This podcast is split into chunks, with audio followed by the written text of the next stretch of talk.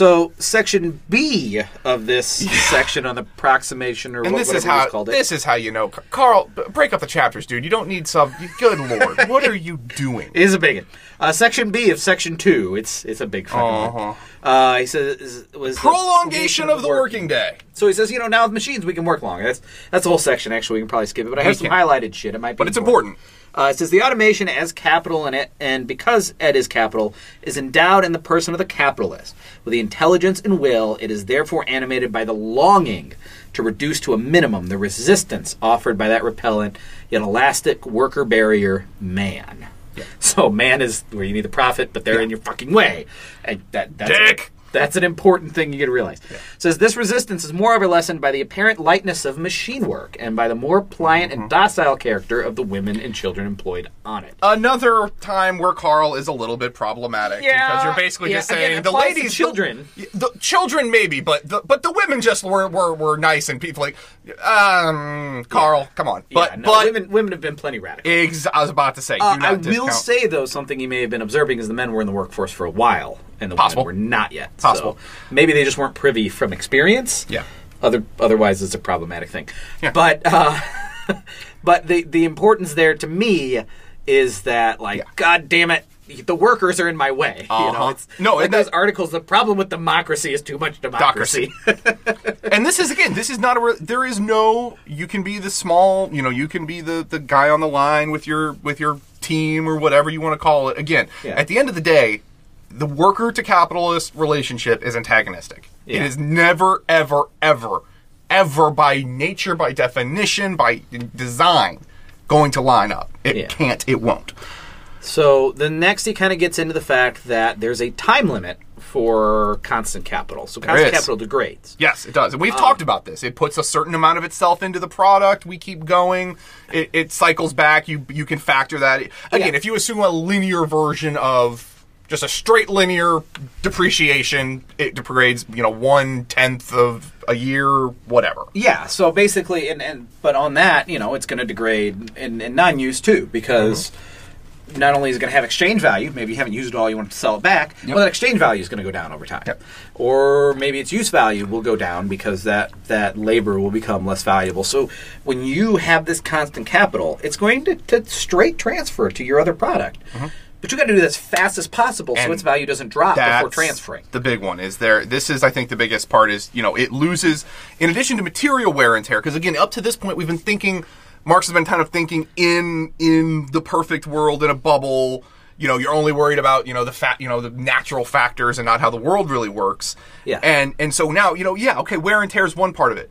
But it also goes through what he calls moral depreciation. Yeah. It loses exchange value either because machines of the same sort are being produced more cheaply than it was, or because better machines are entering into competition. So while a machine may have a life of 10 years, that the, the you know, the if it goes for 10 years, you've made your money back, life is good, that should be what the capitalist is thinking about. No.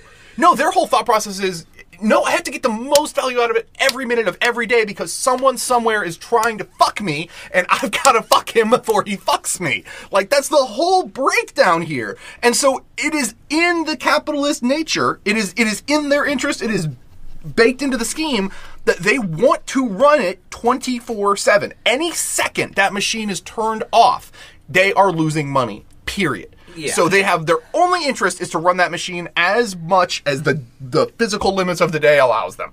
Which doesn't exactly line up with worker interest because, you know, at three in the morning, I'd rather not be on the steam press. Yeah, so what he's saying here is thanks to machinery, you know, lights can be on longer, women and children can work separate shifts from the men, um, or just have more people in general to work separate shifts. You can prolong the working day and use up this constant capital more quickly. And that's that's a pretty nasty side effect of machinery. Yeah. Um, you know, it- because the working day you because they make this argument that well the, but the work is not bad and again there, there's some va- there's some validity to it you know if i'm not out there breaking rocks with the pickaxe Yeah. is it is my day easier quote unquote well, well sure potentially so now my eight hour day has become a 10 hour day become a 12 hour day but at a certain point that it is just so grossly negligent of the other factors of work and what that does and the more of my day that is taken from me and taken up by work i don't care if it's mind numbing i actually probably care more if it's mind numbing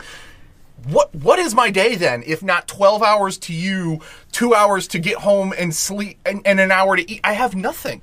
Yeah. You take away my agency and that's not a good thing. No, that that's not a good thing. I also love when Marx talks about uh, capitalists prolonging the working day, and he says he gets to exploit the sunny time of his first love, which is of course profit. Yeah, yeah, yeah, yeah. yeah. God, Marx is good sometimes. He's- he's good. really good sometimes. Easy good. Uh, a little low, lower then, he says, hence the application of machinery to the production of surplus value implies a contradiction which is immanent in it, since uh, of the two factors of the surplus value created by given amount of capital, one, the rate of surplus value can't be increased except by diminishing the other, the number of workmen. This contradiction comes to light as soon as the general employment of machinery is given to an industry. The value of machine produced commodity regulates the value of all the commodities in the same sort, and it is this contradiction that is in, in turn drives the capitalist, without his being conscious of the fact, to excessive lengthening of the working day, in order that it may compensate the decrease in the relative number of laborers exploited by an increase not only of the relative, but also of the absolute surplus value. and this is where you can't have again you can think that you're you know there's these well but no but if you did it right you know if you were a good good capitalist and everything you could you can't you can't do it right because by the way that You have to every most out of it. every turn and this is where the dialectic is great. At every turn capitalism is contradictions. It's oh i've got this great new thing but now i can't exploit people as much. Oh no what would it, it, it, it's contradiction after mm-hmm. contradiction. And and and there is no greater benefit to the humanity because the next turn is always i have to exploit differently and more. And when you hit the the end of that the next phase where you got to punch through to a new way of exploiting is is going to be traumatic and violent. Yeah, and we're never we're never at the full. No. I mean there's there's no end game to capitalism. It just keeps going. No, You have to exactly. be beyond the uh, sustainable level of capitalism, and then you go more, It- you blow the world up. You drill into the core and you blow the whole thing up. or you just let global warming zap it first. Um, that I mean that is yeah. That is from drilling the it's core. it's though, so happening. yeah, I mean, it's it's going to. And again, this is that the relationship to nature and kind of being in it. You can sound as hippy dippy as you want to about it, but it, it is just something. It is just not looked. And I think we get to it later in the chapter. We, we have a special miracle planet. Okay, Yeah. a miracle planet. Mm-hmm. We have decided that there is maybe, maybe one other planet thousands of light years away that could be like Earth in just the sense of possessing water. We don't know how toxic it is or how Yeah. the, the temperature is. We have a special miracle planet that can sustain life. It's unbelievable. And capitalism is destroying it. yeah, we're gonna we're gonna skull fuck it into into into. I am I am totally with Marx that, that the dialectic relationship is it, it zigzags. It's not perfectly straight line, No. but it's generally progressive, Yeah. Yes. right? I mean, and, and and capitalism is a step forward from feudalism in many ways, but feudalism, the old conquering slavery that Marx talked about being a dialectic, Yeah. none of those have destroyed the only miracle planet that we can survive on. Not not like this. everybody out there who says capitalism is the best system we've ever had. Oh my god. It is killing the only thing we can live upon. But, but it's the greatest. and it is the only system that's ever done that. It's the greatest system of social change and and Social change quali- is fine, improving the that the quality of life. we're gonna any- die. Yeah, yeah. It's a that we're gonna of- all die. It's a little bit of an issue. That's a bad change. and it's so funny because I don't I don't know. And so you probably been remind me. Is it in this chapter or am I just it, the the conflict between cap when capitalists run into the issue of something as a resource versus something as a like something versus food versus something as energy and where that conflict comes in. oh shit! I don't know if that is in this. I don't think it is, and so we'll we'll I, I don't know a better. We'll find a way to get there, but again, Sure. it's that's I think that is important to look at because that is coming in. It's happened very clearly before, but I think we're about to see a whole new version of it, and that is a super super relevant.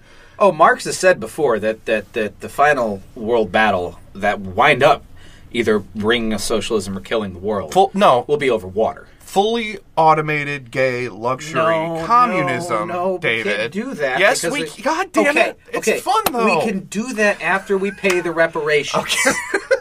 After we pay the reparations to the global south. But then do we get the fully automated Sure. gay luxury sure, communism? Sure. Okay. We, we have to Okay. pay the reparations. okay. To the Well, we'll south do that first, and then So Then that. have to.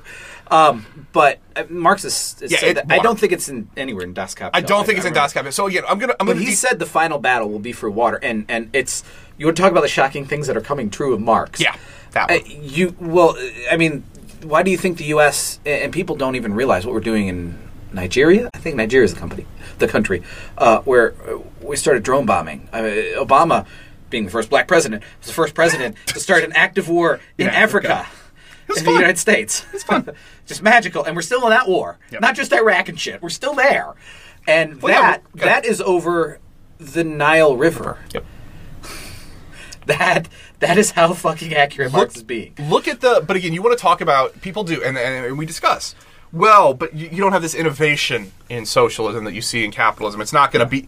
You look at ethanol. Oh, and I always forgot to mention, uh, Please. since we're talking about it, um, before you get to ethanol, 'cause No. that's a good one. Um, canals.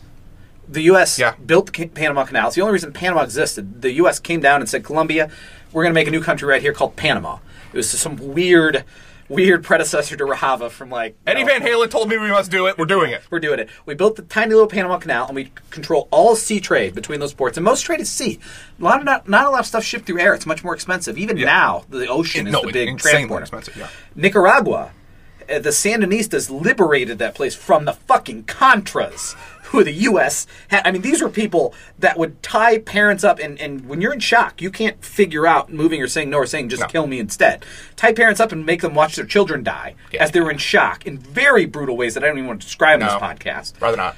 Um, Thanks, Oliver North. Yeah, thanks, Oliver North, the president of the NRA. Woo! Oliver fucking North.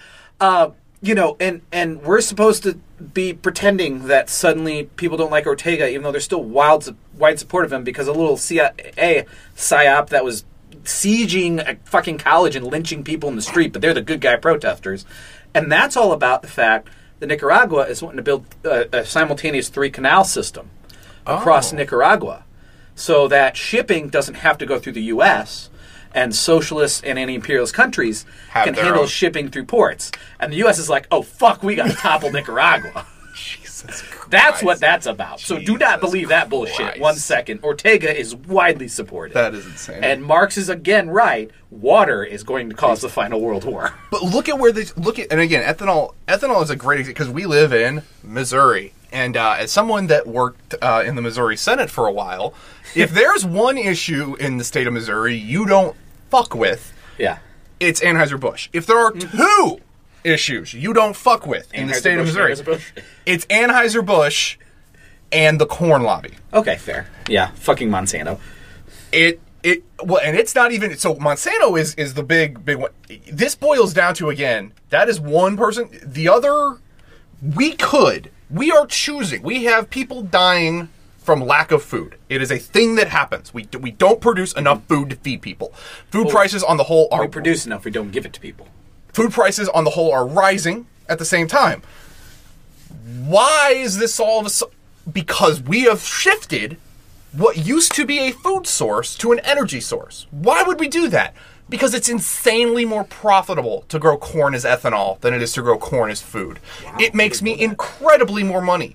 If I take my field that I used to grow as food corn or feed grain or anything like that and convert it over to ethanol sales, I can sell it at 10 to 20 times the profit margin for the same product, the same growth. But all I'm doing is taking food out of the system because I found a new use for food that is more profitable than keeping me alive. And it's to, so when we look at in the state of Missouri, when you uh, and it's fun because Missouri is a very, very Republican state. The entire Senate is controlled infinitely by Republicans. And that's a new thing, but Yes. the Democrats here were very much of the Clinton. Yeah, it was bad. It was bad. Uh, and- but there was a, it was it was interesting because again, these conservative, no regulation, no incentive, free market, let it go guys. Uh, they, they produced a bill in the agriculture committee, and it was to eliminate the subsidies to ethanol, because the argument was, well, wait a minute, if you're subsidizing this as a state, why are we incentivizing it? If it's the best fuel source, if it's the best solution, wouldn't it win out in the market on its own? Yeah.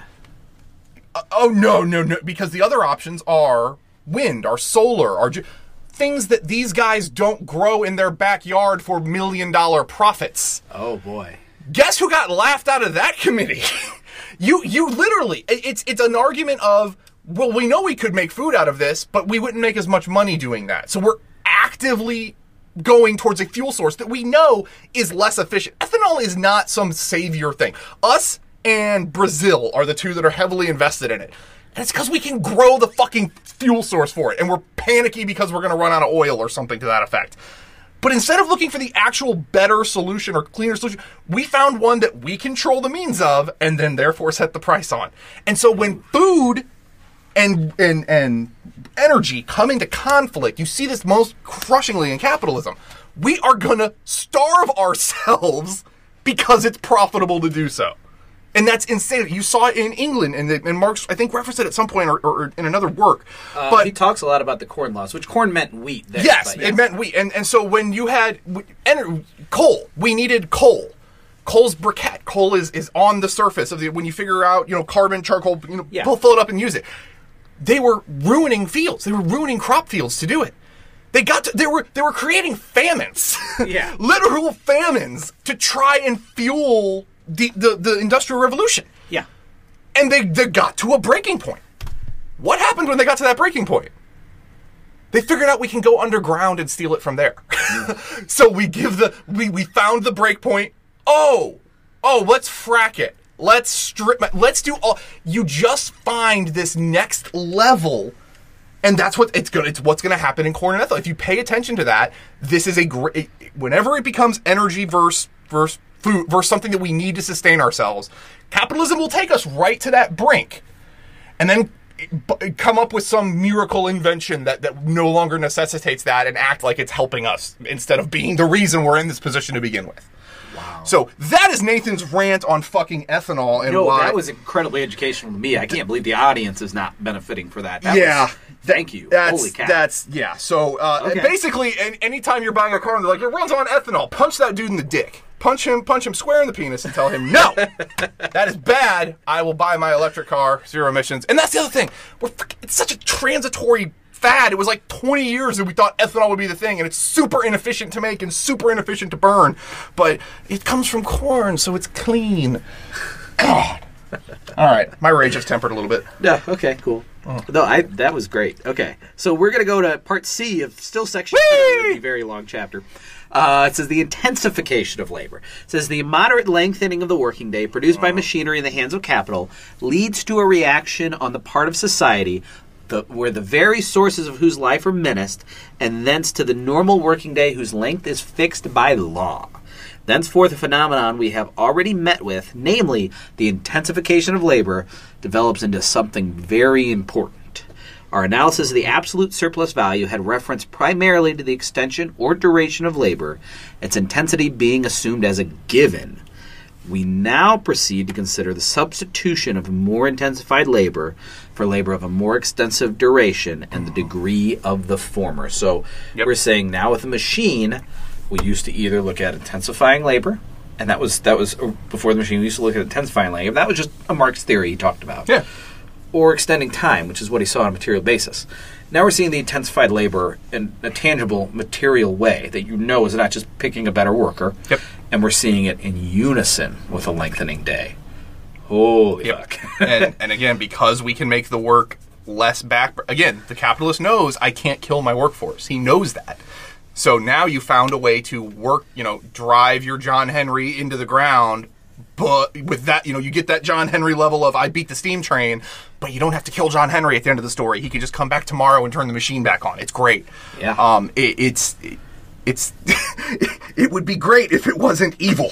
I really like you touched on John Henry. That's a good, good uh, uh, old tale. Oh, yeah. Oh, yeah, that- that- exploitation. Yeah. That I don't think it's told anymore because it's. Uh, Uh, you know what? Weirdly enough, Disney, one of the, the, the, the most exploitive, just because they thought it was one of the culture things and they love culturally appropriating, made a short film about John Henry and stuck it in one of the special features of one, one of the DVDs I had. really? Yeah, and I was like, what the fuck is Disney doing this? But he did, he did it, it, the way they presented it was John Henry just did it out of pride. Like, I'll show you all. Oh yeah, no, I'm sure the yeah, I'm They- sure Disney did the. The pro labor argument of that tale got a little diluted in the Disney version of it. Is what But it was weird to see Disney do John Henry. Oh, I would imagine. I mean, they kind of fucked up and accidentally did a Bug's Life, but I wouldn't think they'd do that twice. I love a Bug's Life. I do, I do too. I do too. There's uh, love there's a some problems Life. with Kevin Spacey and Oh, there's, but, but he's the villain, so why not? If you're gonna be an asshole, let's kill him with a bird. Shit, yeah, but oh my god, that that movie. Just show it to your children. Show it to children a lot. Make it the Disney movie you show to your, your children. Show it to your children. Mm-hmm. Yes. it's good. it's good. yes. Uh, so something else he said, and this is right back to the, the inefficiency. The first effect of shortening the working day results in the self-evident law that efficiency of labor power is an inverse ratio to the duration of his expenditures. Now that's a very formal way of saying, obviously, something is bigger if you make the denominator smaller. So like, you know, if you have like six over fifty and you make it six over thirty, that's a bigger number. It, it- yes. Duh, right? That yeah. Um, and the denominator of of the efficiency of labor power is how long you do it. So if you're lengthening the working day, you're not getting more um, not getting more efficient work, not getting a, a higher rate of exploitation, unless you know the numerator went up at a, at a higher rate. Uh, so now he's saying, well, so you have this thing where you're trying to lengthen the working day, get as much work as possible, because a, a capitalist issue isn't really trying to just pay for the least labor; it's trying to pay for the least to get the most profit. Profit. So if you pay less per laborer and multiply the laborers, you're doing better. Oh, yeah. But the big key there is still paying less per laborer. So this is talking about layoffs. Yep. Like sending people out at the job list. We got a machine, mm-hmm. does your job now. You can fuck right off. And You come back when when you can operate this machine in a way that gives us cheaper. more. Yeah, comes come back, operate it cheaper. Give me more value on my thing. Mm-hmm. Until then, you can fuck right off. I got a machine. Once I kick you out of a job, and as someone that, that dealt with layoff, that, that that went through layoffs very recently, some it, it's you don't realize it in the moment when it's happening, but it's when you can reflect on it that it really kind of shows. When and, and you see this in the the Great Recession or whatever we want to call it is a prime example of this phenomenon. When when capitalists find a way to to you know when the when when you you're no longer needing a certain amount of labor and you lay off that labor the closer you are to a layoff the more dependent on that system you become because you will do anything in your power to not you can't afford you don't your mind can't reconcile not having a job not having a means of subsistence it's like psychologically traumatizing to you so you don't care what you get paid the next job. You might, you might say you do, but at the end of the day, you want a job. Period. You need a job. You need something. something to subsist on. So when everybody in mass got laid off, and then now we hear that the economy is booming and everything's gr- everyone came back, but no, it's not like we all came back at what higher rate. We went down. Our wages stayed basically the same or fell, whereas you know CEO pay and executive pay and all of that stuff has risen exponentially. Things that are vested in the market went up exponentially. Well, let's remember too when people say the economy's booming, they just mean the market's going back up, Yes. the stocks are going back up, and a lot of those Trump tax cuts and stuff and Oh, tho- those just went straight to stocks. Yeah. and so it's just a false inflation of stocks. The economy's not getting any better. Exactly, but that's the thing you keep hearing pre- is, is oh well we're back to and now we're it's it's a it's a workers market Or don't less, yeah, less less unemployment, but they're part time gigs. Ex- ex- Gig- how many? Yeah, how many crossovers do you need to make And- that happen? And are you fully employed at a lower rate than you were before? Are you fully employed but not not making any? Because again, when I kick you out, you become you need me. When I show you you're not invaluable, when Beyonce comes in and saying, "Don't you think you're irreplaceable?" uh, You you get that feeling. You build it builds into you that oh shit, I am trash. I am garbage. Okay, I don't. Des- I, I I have to be in this job. So the more people you can run through that cycle, the more you see that doggedly loyal person at work that, that will not question the company line and yes man no that person's probably done seen some shit. They may just be a, a bad person uh, but they probably have been in a position where they realize how transient what you have is. Yeah, Jesus. yeah. It's, yeah. Nathan, Nathan's Nathan's got some Nathan's on Yeah, some I mean this today. is This but is, no, it's no. This is a chapter where you're you're opening up, and and and I was. I, this has been an us podcast, but I felt a lot like it was a it was a heavy me and medium amount. You now it feels like it's a heavy you podcast. That's good. I want a heavy you podcast too. I want to get in this together. oh, we're in. This was I, I I've read this book once before and read some other Marxist things that you haven't read yet, but uh, this was never meant to, to have some weird teacher student feeling. I've always kind of gotten that today. oh, I'm fine with that. No. Today I feel like I've been kicked back to an even level with you, and that's where I want to be. Yay! No, I'm fine. Yeah, no, lecture at me. All no, right. we're good. Um. So yeah. So where? So uh, numerators get bigger, denominators get smaller. You're we can Yep. replace you. Yeah, we can replace you. So now we're going to get down to the end of chapter three, and it's going to say there cannot be the slightest doubt that the tendency that urges capital, so soon as the prolongation of the hours of labor is once for all forbidden, so the, the labor laws, things like that. And of course, you know, we've cut some of this out with hourly. Uh, to compensate itself by systematic heighten- heightening of intensity of labor and to convert every improvement in machinery into a more perfect means of exhausting the workmen must soon lead to a state of things in which a reduction of the hours of labor will again be inevitable. On the other hand, the rapid advance of the English industry, 1848, that specific time, whatever, do do do do do do do, surpasses the advance uh, made when uh, when it was 10 hours, surpasses the advance made when it was 12 hours, by more that the latter surpasses the advance in the half century. God, God these words got mealy. I know they got really Um, they get really mealy. But what he's saying now is, is as the day gets shorter, you're exponentially getting more efficient. Yeah. You know, uh, if you go from 10 to 12 hours, or 12 to 10 hours, and you go from 10 to 8 hours, well, 10 to 8 is 20% of your day. 12 to 10 is less than 20%. You know, I mean, this is getting more efficient, Yes. is what he's saying. So, hundred percent. And that's and that's where it gets uh, whew, it gets fun. And that that's taking us to four, correct? yeah, that takes us to 4. Oh, where Four. fucking Mark starts counting the number of factories and puts charts and graphs in there, where it's like, here's Jesus. There's more charts and graphs in section 5 than section 4. Christ, Carl.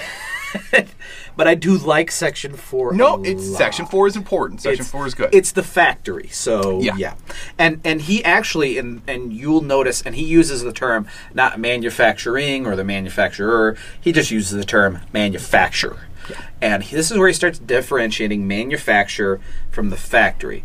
They're the same in nature, but he, it's kind of got this machine tool Mm-hmm. uh, element, right? Manufacture, you've divided labor, you're using these tools, you're trying to get things more efficiently. A factory, your division of labor is in line. Um, it's hyper efficient. It's a plug and play system. It's it's an assembly line. And this is one of the few, again, this is important when you talk about context. This section, especially, Marx, this is where the historical placing him is important. Yeah, Marx lived, Engels lived in Manchester. Yeah, Manchester was where they were established. The kind of factory system that existed in Manchester was fundamentally different than the kind of manufacturing that was going on in, let's say, Birmingham. And this idea, it, so if you want contextualize this to America, because we're, uh, you know, xenophobic or whatever we are, and we, we, we only understand America. Uh, Detroit yeah, is Manchester. Manchester, the, the assembly line, the major factory, the big steam. Pittsburgh, Pittsburgh is is very much in the the, the line of, of Manchester. These you think these industrial cities kind of thing. Birmingham, eh, eh, so Los Angeles, New York, these kind of places where you don't see there is this there isn't this big the factory doesn't exist the assembly line isn't there is another way that that capital can branch and and Marx fundamentally thought that the factory model was going to take over his his fear his one of his fears was that this was going to be where everything would go this would this would push everything else out because it was so efficient and so so good and you're talking the assembly line. the assembly line, the, the Yeah. Detroit Pittsburgh model. We live in a world now where we know that's not 100% the way it played. That there are kind of competing models here. So again, anytime because someone is going to say, "Well, but he didn't. He, he predicted that this was how manufacturing was going." So, he, no, he he he understood locally his version of how capitalism had had evolved, and and and thought based on what he saw that that was what was going to take over. Uh, well, something too, and, and he sees the potential of this. It- it- when you have a libertarian, who is the greatest inventor to these capitalist-loving liberal people? Is it Einstein or is it Musk? No, it's going to be Ford. Oh, that one. The great Henry Ford. Oh, everybody made expensive cars until Henry Ford came along and invented the assembly line. To remember who Henry Ford is. I mean, this Oh, is a Nazi. dude. Yeah, I mean, this is the dude that there's no such thing as Nazi Germany if Winston Churchill and Henry Ford aren't fully supporting Hitler in the, the Weimar Republic. Yeah, no, it, I mean, he's a, he's It, it's a totally, you know, and, and so Ford was a dude. But also, this great idea that Ford invented the assembly, he applied it Yeah. in the most profitable way possible. or most profitable industry we've ever seen it. But the assembly line was around for Marx to analyze. Yes. Marx wrote this book in like 1863. yes. This was way prior to. Henry was Ford no was Ford. like six years old when this book There- was published, not just written, published. yeah, Marx was not Six-year-old Henry Ford did not invent this in front of Marx's fucking eyes. So No, no. every time someone tries to tell you that, just just punch him in the balls with actual history. Yes, use this book. We had it, and again, there, there there were things on. I think family, you think about assembly lines. I think they were talking about flowers. In Par- Parisian flowers were like one of the most artificial flowers. Were Yeah. one of Paris's most profitable exports. Those didn't go in this factory style. Those were done very much in the artisan kind of groups of artisans in in, Yeah. in kind of clumps, kind of again very much in the way Los Angeles runs their their economy. Um, where you would do all of it in one spot and then take it all over to another spot. and do- Very uh, Japan in the '80s decentralized a lot like this. Japan in the '80s, their car manufacturers. Um, this is a huge distinction between the way Ford did. Ford ran everything linearly through one factory. It all came in one end, it came out the other end. Boom, you're done. In Japan, you had people literally, and it, it sounds hyperbolically, in their attic producing one portion of one part of a car and then they would all export their portion of the car to, to whoever was putting them together. They'd put them all together and go. So when you'd have depressions in you know in style of a certain part or something like that, instead of the company feeling that shock because oh god we can't make all the cars, it's that individual person feeling the shock, and they would outsource it to somebody else. So again, you can see there are different ways of viewing. uh, Marx was good, but he wasn't omniscient. Yeah. he, so And we so should- I mean, remember Marxism, and this is a good analysis. This is where he really got in. He spent what was it, forty years of his life on, on just labor, on value, Value. on, on value. I mean, so when people say, "Oh, does does how does Marx so damn sure about you know labor's value?" Is you're just trusting by that? Not only did he. I mean, we read the boring chapters at the beginning where Yeah. he just droned the fucking on Yep. and established, like, inarguably, this, this, this, this, this. There's no escaping Marx is right about labor producing value. But of course he did that. He studied it for 40 fucking years. So this book is really Marx's expertise.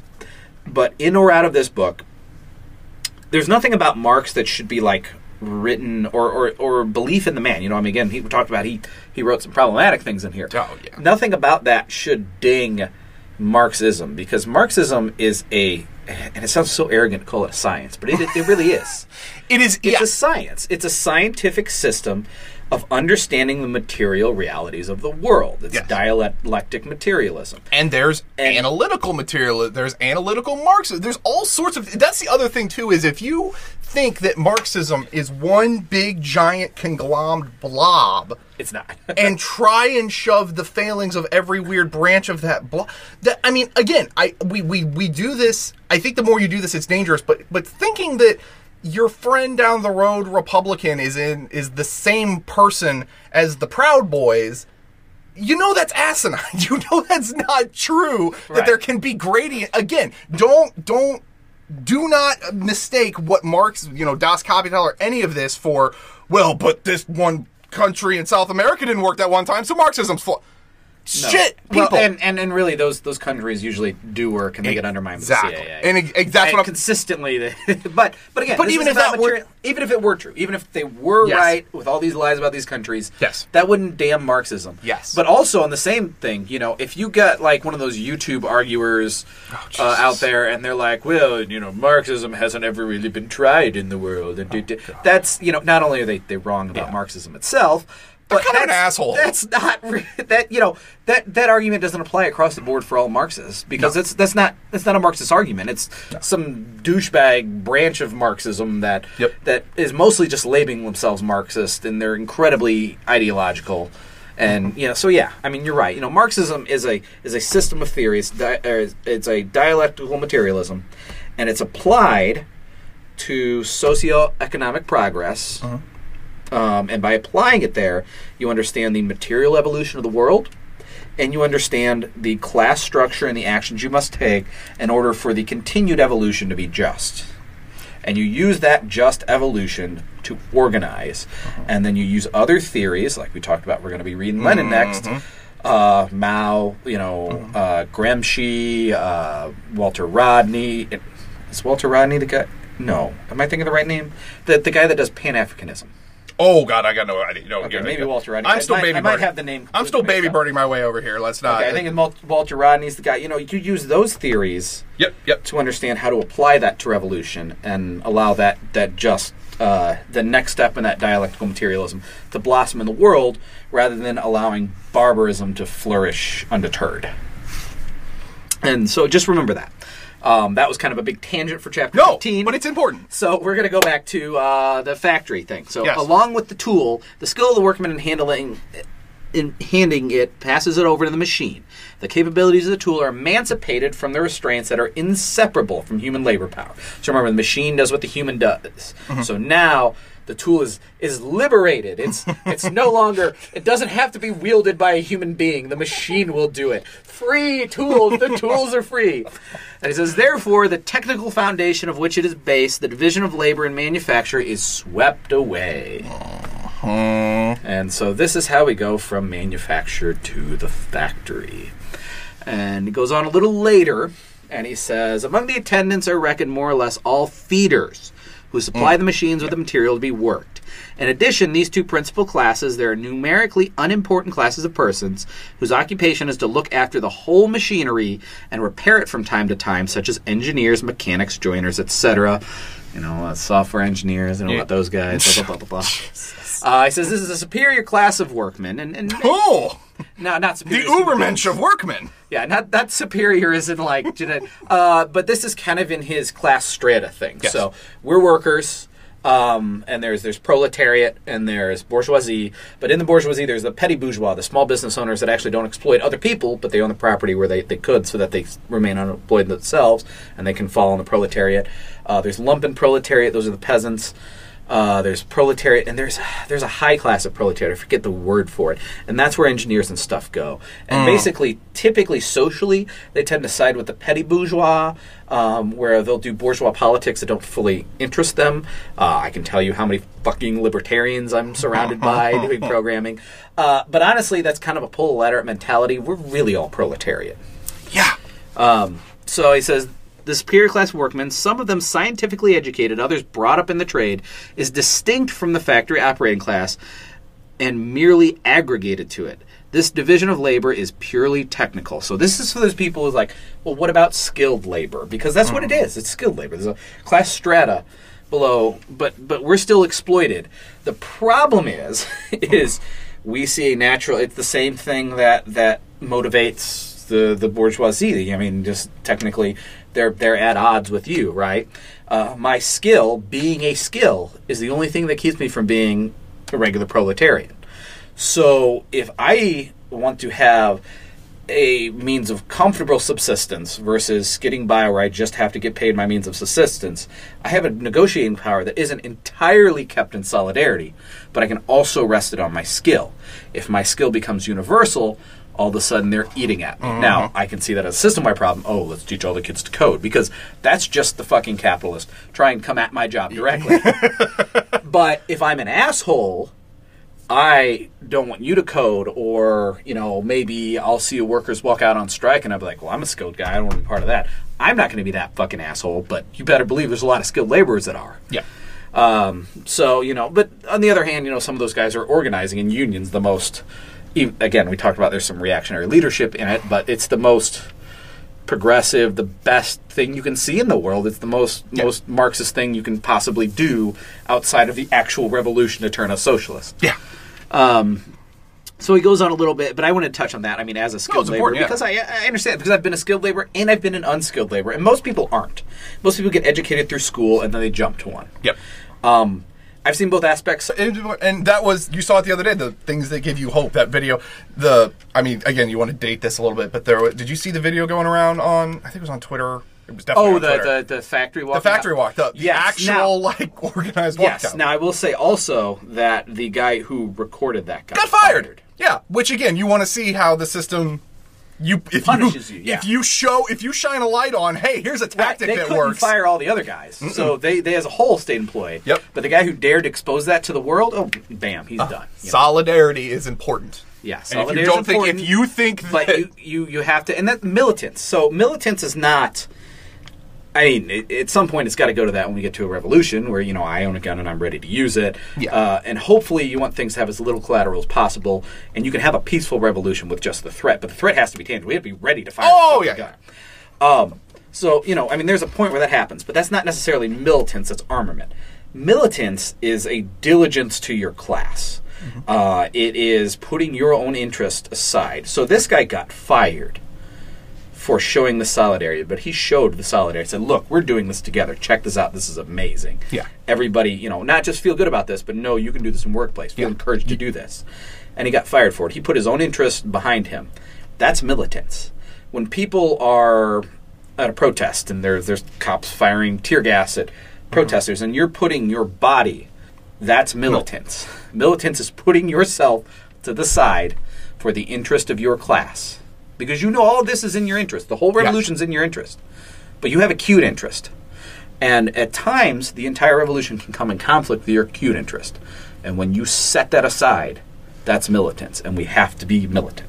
yes So, just uh, this, No, this it- has been quite a chapter that I did not expect it to branch out. It- like well this. no but it's going it's just but it's all good conversation. it's impossible it's impossible to get through this and not Not not, come up, see yeah. all the other parts pull out of it and not see again Yeah. the how many i mean you're reading through a book that was written in the 1850s talking trying to talk about you know something that was happening live then and you can if you can tie it this clearly to now when people yeah, and this- hand wave this as a as fairy tales and nonsense it's it's it's not it's very very acutely relevant and and Yes, and, and, I will say I love because we said we'd do no editorialism the first episode. That's gone. Oh, hell, did we? Oh, if we said that, no, I will edit lied. that. That's edited out. That's gone. We lied. Lies, lies, right. and slander. So then he goes on a little more. He, he talks about the machinery in the factory. He says, Since the motion of the whole system does not proceed from the workmen, but from the machinery, a change in persons can take place at any time without interruption of the work.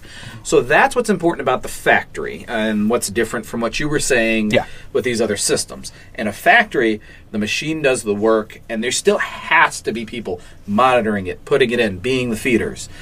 But you know, I mean, whether it's these these skilled labor engineers, these feeders, whatever they are, that are, are making it work, the machine is still doing the work.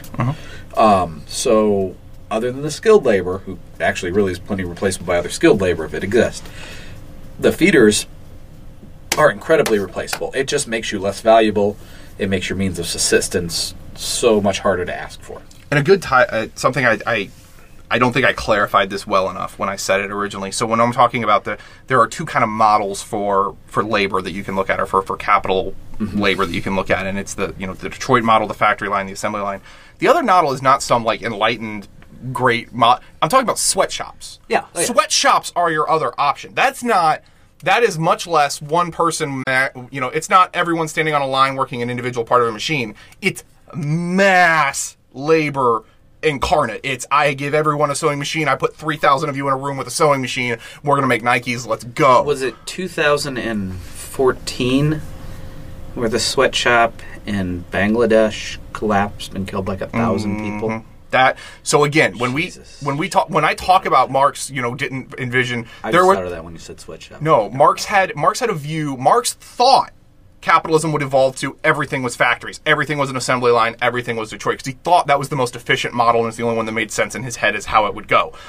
He was wrong. That's not a great thing because now we just have both.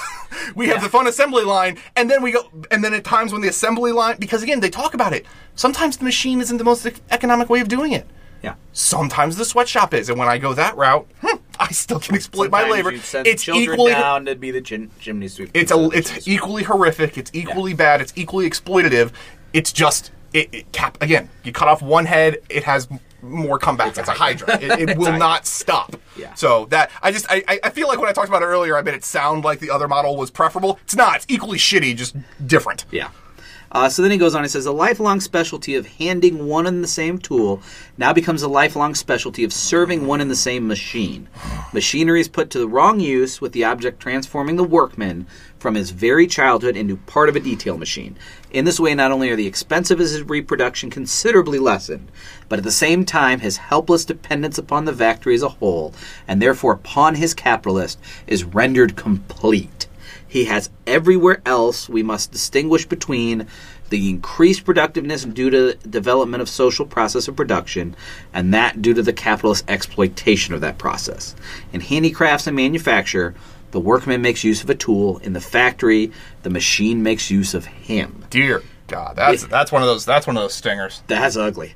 Therefore, the movements of the instrument of labor proceed from him. Here it is the movements of the machine that he must follow. In the manufacture, the workmen are parts of a living mechanism. In the factory, we have a lifeless mechanism independent of the workman who becomes his mere living appendage. That is ugly, and it also explains a lot of mentality with people too. You know, oh, the capitalist pays me. You know, I mean, we've we've learned the assembly line as an economic model of human morality, and so these capitalists provide jobs when they're really just exploiting people. It's the factory, the assembly line is that personified through a machine. Yes. it's it's it's grotesque. Um, it's it's amazing that there's a lot of people who've done dystopian fiction, science fiction, some good, some absolute horseshit coming from anti-communist snitch bastards that we won't mention.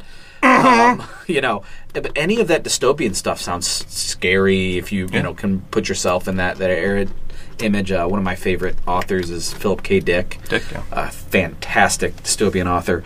Marx was describing reality 150 years ago, and it's dystopian as fuck. Mm-hmm. and we think of it as normal. Yeah.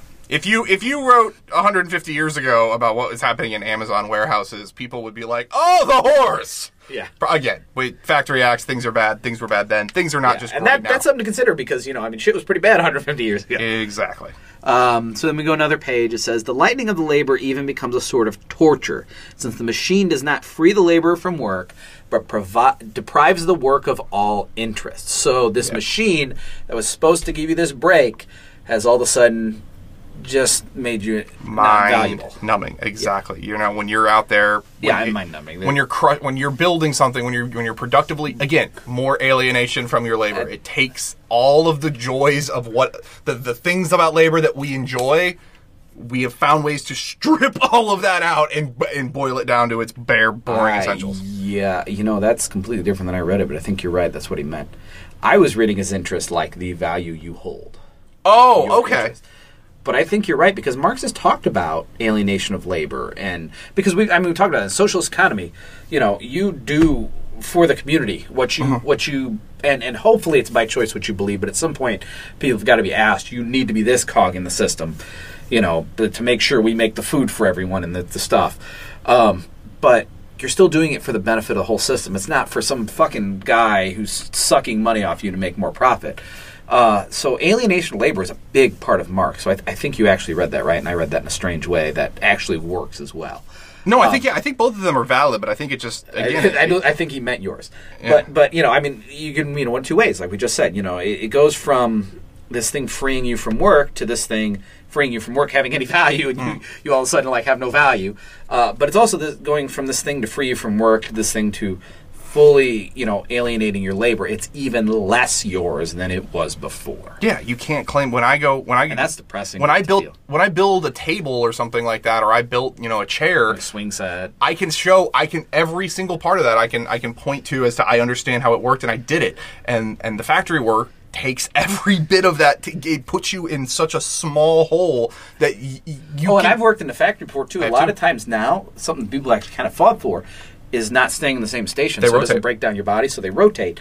So you don't even think like, oh, I'm the guy who attaches all the valves on Yeah. here. You know, in order to survive and not have a worse job, you're just the guy that moves from station A to station B to station C to station D I throughout did the it. day. I did it one day before I started with uh, Oh. our prior company. I worked in a factory one day uh, as temp work, and I- I, am not cut out for it. I'm, Oh, I did it. I did it for six months at an insulation foam factory, and most of it you're sitting there watching the assembly line to make sure stuff, like essentially as a QA. yeah, And the most boring one because you it's impossible not to stare through it and almost fall asleep. Is when they drop the little seal to go around the lid and then heat the seal down and shrink. And oh my god, nothing is more destructive to your brain and eyes than Yeah. staring at that fucking thing. Going, did it heat the seal on? Like, how do you know if there's one or two of them that fell? It's it's impossible. it's yeah. it- but you have to do it. That's your sh- that's your job, or you're you're of shit. Um, then he goes, The place the slave driver's lash is taken by the overlooker's book of penalties. All punishment naturally resolve themselves into fines and deductions of wages, and the law giving talent of the factory, Lycurgus, so arranges matters at, that a violation of his laws is, if possible, more profitable to him than keeping of them. This is a big line for me This is a very big line in general. in general. Okay, so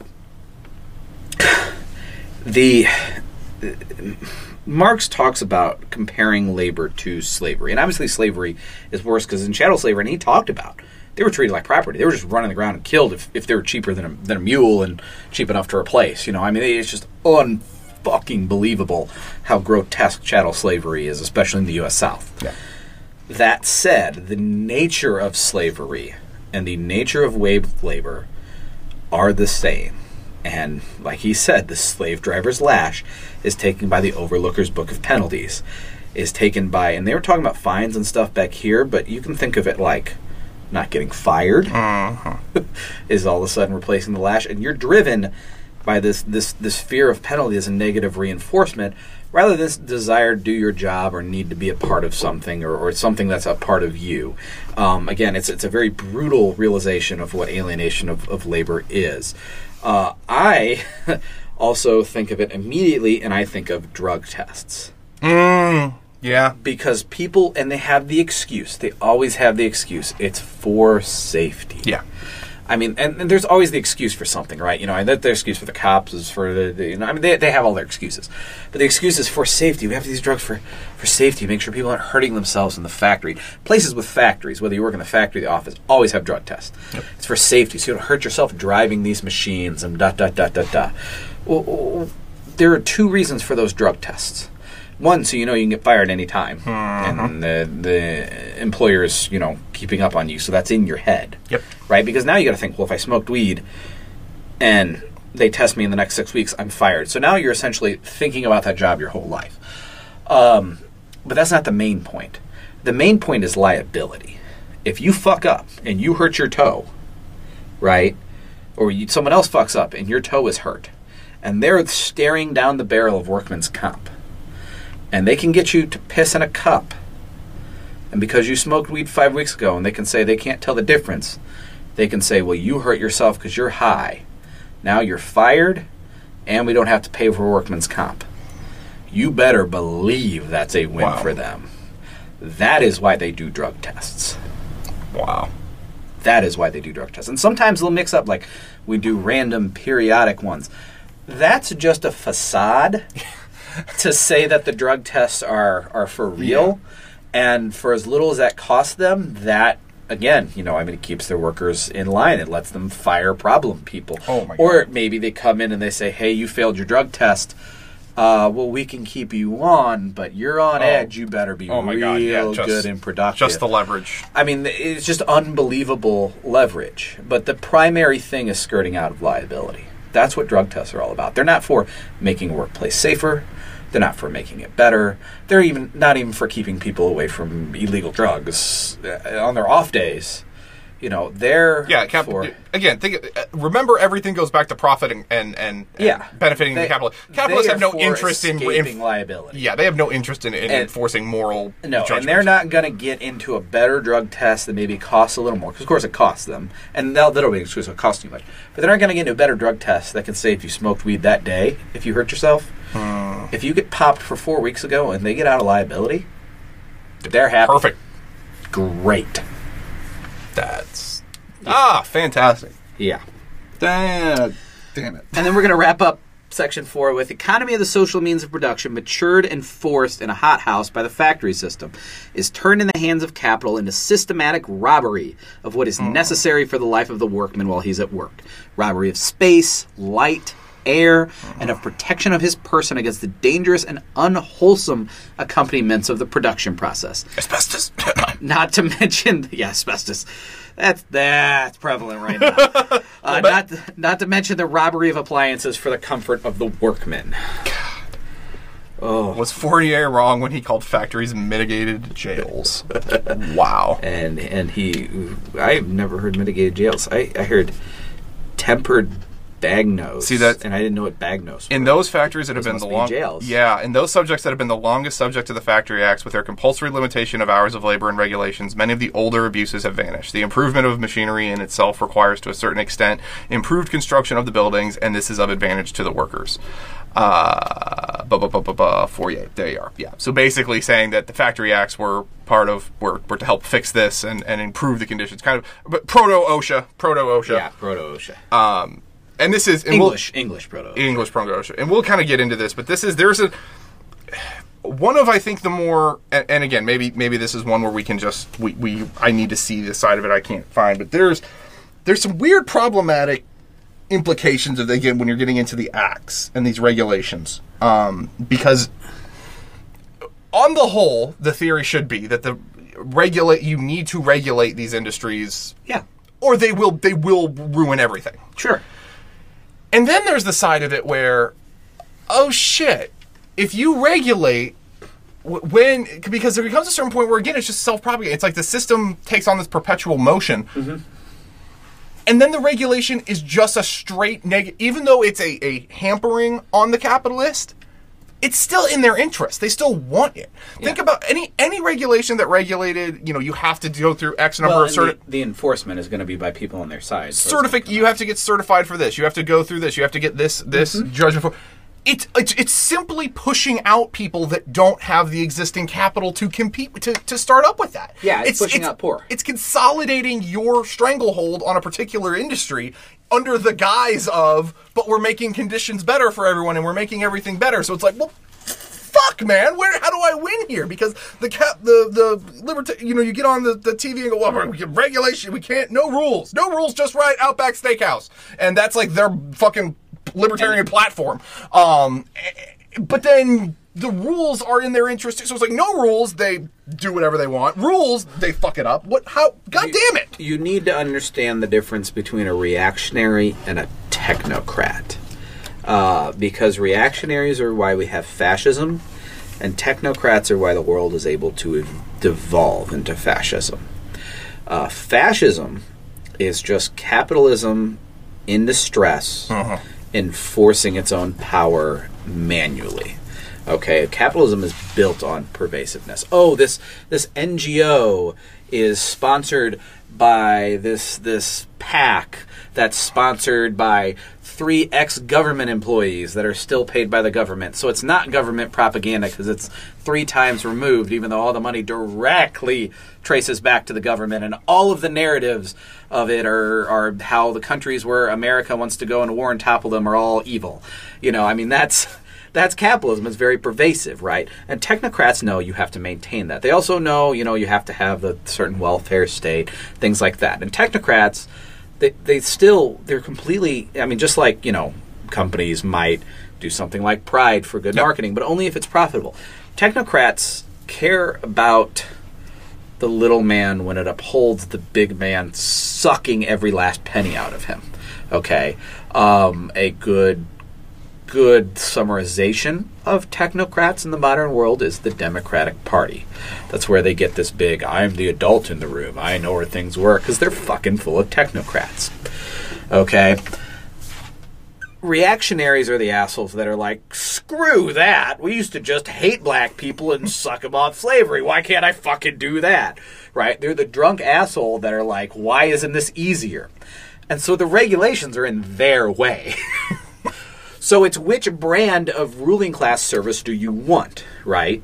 Do you want to trick the worker and poke and prod him and suck every last penny out of him? Or do you want to look at the worker like a piggy bank and smash the fuck out of him to get to those coins inside? They both feel very, very malicious. They both are very, very malicious. that's and that's a and and so when you're talking about these these libertarians that the regulations are in the way, but then you talk about these leg- regulations actually being in the interest of capital, they are in the interest of capital. That's the technocrat brand. Mm-hmm.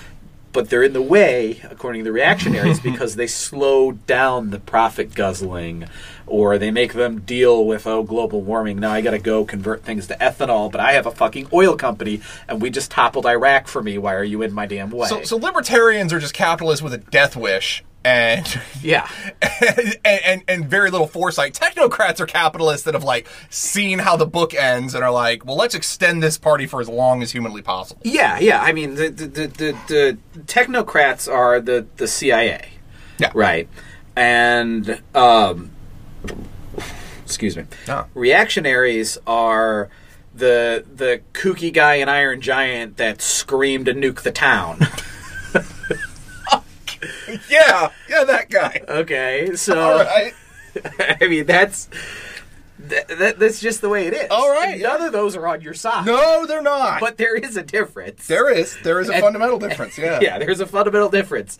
But they all serve each other, even in spite of that fundamental difference. That's the contradictions of liberalism that Marx Yay. sees.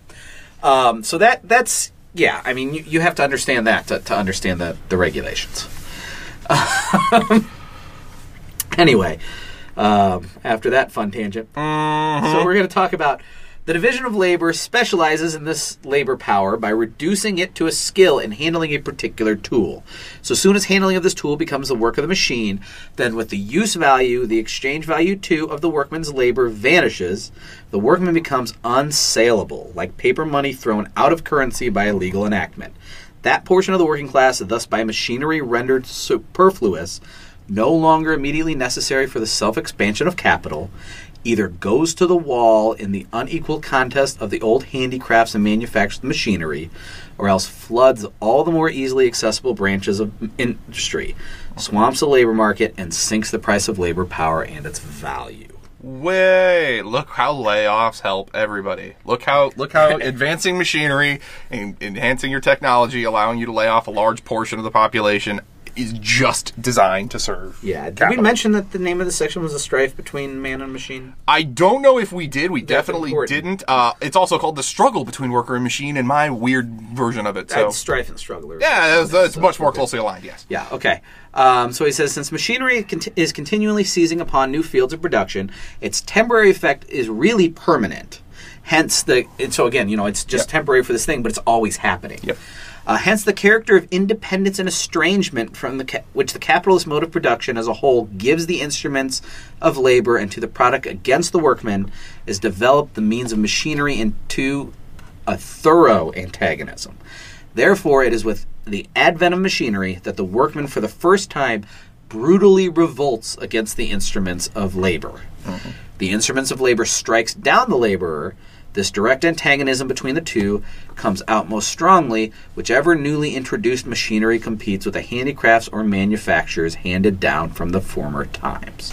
So he's talking about the first worker uprisings. Mm-hmm. And so this contradiction that we went back and we really revealed in chapter 10 is when we opened this up. This is this coming to a head and materializing, and machines are the ones that are making things desperate enough to do it. Um, because they're laying people the fuck off, and people lay the fuck off, rise up. Uh, he goes on through a bunch of fucking charts. Oh my God. Uh, I highlighted something after the charts because I thought it was important, but I don't want to get in the charts. So Oh. it's some stuff charts. about the steam engine. the number of power looms decreased by twenty thousand six hundred and sixty-three. Karl, nobody cares. Yeah. Uh, anyway, well, he's talking about the cotton crisis. So Yes. uh, uh, the cotton crisis led directly to a panic, right? Uh, the panic of 1865 was that the year? Uh, 1867. yeah. Uh, 1865. 1865. 1865. Panic of 1865 was caused by machinery and steam engines get, and cotton, and it was something that affected the U.S. and the U.K. very, very badly. Um, it was the also the crisis in the U.S. that led to the Civil War, along with Dred Scott case Yeah, and, and all that one. stuff. Yeah, the, the economic instigator of that particular. Yeah, uh, so that I mean that I think that's why I highlighted it. That tells you directly how economics affect you know world history and everything evolution. else. Everything else.